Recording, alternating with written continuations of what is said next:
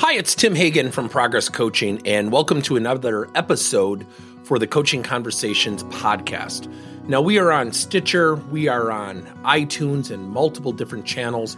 Please check us out. Now, one of the things that you'll get out of our podcast episodes is a lot of content, a lot of strategy. It's not fluff, it's not concept. Yet, we really want you to engage with the content and let us know your feedback. If you have any questions, feel free to reach out to us. If there's topics you'd love to have us address, we would love to share them with you. Let us know your impact and let us know your feedback. Coaching inside salespeople has just become a great advantage to organizations.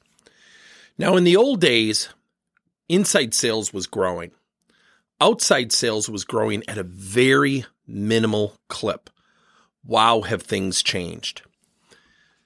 The reason there are advantages right now for coaching inside salespeople are three main factors. First, we get to deal with reality. Two, there is a time savings with the new virtual world, meaning we're not getting in cars. Customers aren't going between buildings on their own campus, meaning we're able to go from meeting to meeting in a very timely fashion, which does what? Allows us to gain access to more prospects. Now, with that time savings, we get to invest some of those time savings into practice. First, reality. I'm going to start off by sharing a quick story of a company we're working with. And I remember they were hitting their numbers before the pandemic crisis, mostly an inside sales team, some outside sales. And then everything changed. Everybody started to sell internally. And he asked me, he said, What's one big piece of advice you would make to make the transition? And I said, Use tools like Fireflies or Chorus or Refract, or just simply record them on Zoom or whatever tool that you use and really evaluate them. Now, not to be critical in your evaluation, yet really watch what your people are saying and doing. He said, Wow, you're really stressing that. Why? I said, You're about to get a dose of reality. And he said, But Tim, you don't understand. We're hitting our numbers. I said, Let me rephrase. You're about to hit reality. About a month later, he calls me up, yelling into the phone, can't believe what's coming out of his salespeople's mouths. Now, that is not a criticism of salespeople. See, salespeople on the inside have for years been more exposed than people on the outside sales to reality. What I mean by that is we could record their calls. We could certainly monitor their calls and tap in. Whereas with outside salespeople, that really wasn't the case. So, to a certain degree, the profession of inside sales has really grown. The reality is, in inside sales years ago, we were on the phone. We weren't doing a lot of video sales presentations. Yet now we can use tools like Chorus and Fireflies and Refract and capture the video and capture the transcripts. And then it allows us to do what?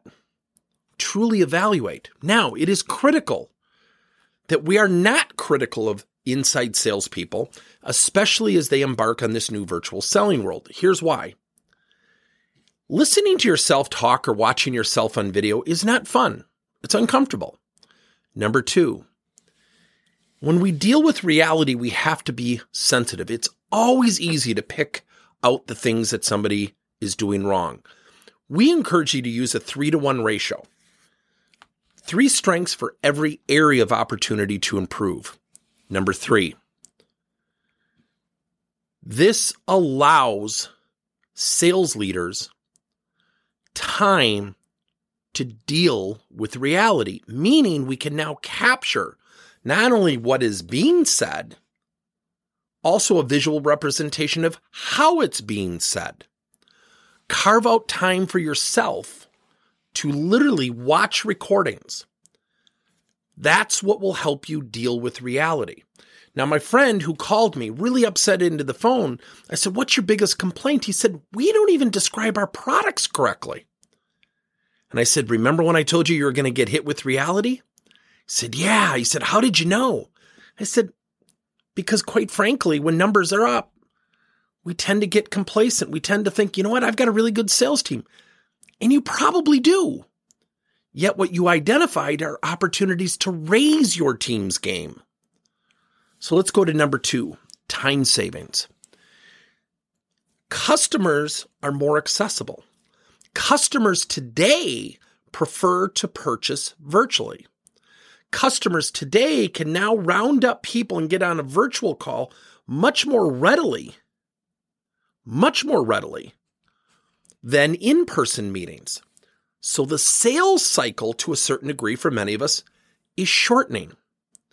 What do we do with that time savings? It leads us to number three. There are great companies out there that allow you to do some very, very cool things. One is a company in Boston called Allego. Allego allows you to capture not only live sales calls, it integrates with Zoom, yet it also allows you to use video as a platform for coaching and peer to peer coaching, among many other things. The third area that we have to reinvest our time savings is into something called practice. Now, for decades, we have our annual, our quarterly sales meetings. And that's when we're going to fill up the time with practice sessions. Here's the problem with that most people don't have practice embedded into the culture of their sales organization.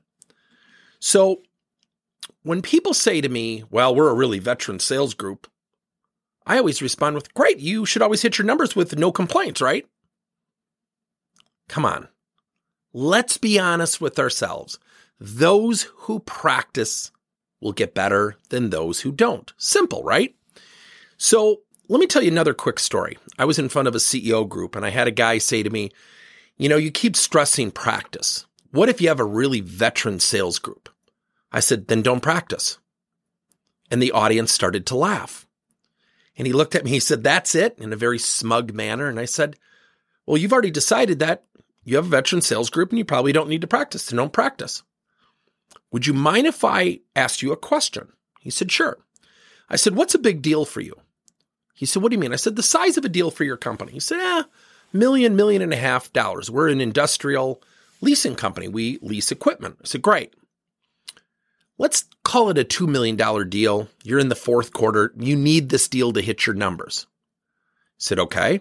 I said, You have a meeting in three weeks you're going to be given one shot to close the deal. The customers basically stated that. He said, okay. I said, your competition is practicing every day, Monday, Wednesday, Friday for anticipated negotiations, objections, competitor price objections, stall objections, budgetary constraints, creative financing.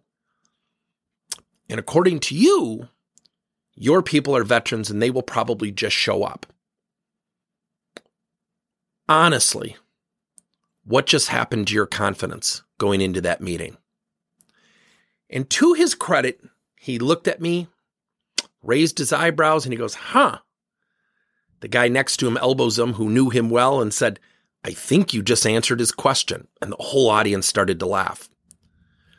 Confidence comes from practice and reinforcement.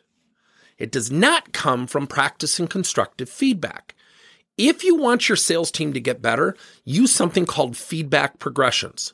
When you introduce a new concept, set up four sessions of only positive feedback. For example, John, what did your partner do really well that he or she should be proud of? Then go to the partner in the next round and say, What did you do that you're really proud of yourself? When you get people talking about one another and themselves positively, they become more open to opportunistic or what many call constructive feedback. Yet when we introduce feedback opportunistically, such as, John, what's one area your partner has an awesome opportunity to Im- improve? Guess what happens? People become more palatable to that type of feedback. They'll become more inclined to practice because their association with practice isn't the dreaded, ugh, I hate role playing. What they'll actually do is start to enjoy it. And once you enjoy it, guess what happens? People's predictable, sustainable results become more consistent. I hope this has helped. Thank you for listening to another episode of Coaching Conversations by Tim Hagen and Progress Coaching. Now, our company is always coming out with new and innovative solutions to help leaders coach their employees. And recently, we just created a new service called Coach to You, where leaders can pick and choose topics and assign seven to 21 day programs for employees to learn and, more importantly, apply actions and then reflect and share what they're going to do going forward as a result of the learning. It's called Coach to You. We're literally bringing coaching to your employees. If you're intrigued, we'll have a link in each one of our episodes where you can get more information. And again, thank you so much for listening to another episode.